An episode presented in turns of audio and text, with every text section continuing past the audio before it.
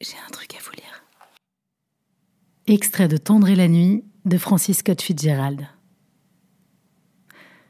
Il avait de plus en plus de mal à reconnaître, à coup sûr, ce qui n'était qu'un détachement professionnel, un réflexe d'autodéfense, et ce qui indiquait peut-être une désaffection de son cœur.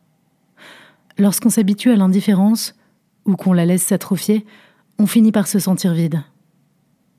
Dick s'était habitué à se sentir vide de Nicole et il l'a soignée contre sa volonté, en refusant toute contrainte émotionnelle. On dit des cicatrices qu'elles se referment, en les comparant plus ou moins au comportement de la peau. Il ne se passe rien de tel dans la vie affective d'un être humain.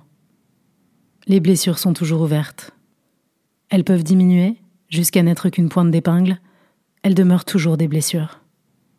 Il faudrait plutôt comparer la trace des souffrances à la perte d'un doigt ou à celle d'un œil. Peut-être, au cours d'une vie entière, elles ne vous manqueront vraiment qu'une seule minute. Mais quand cette minute arrive, il n'y a plus aucun recours.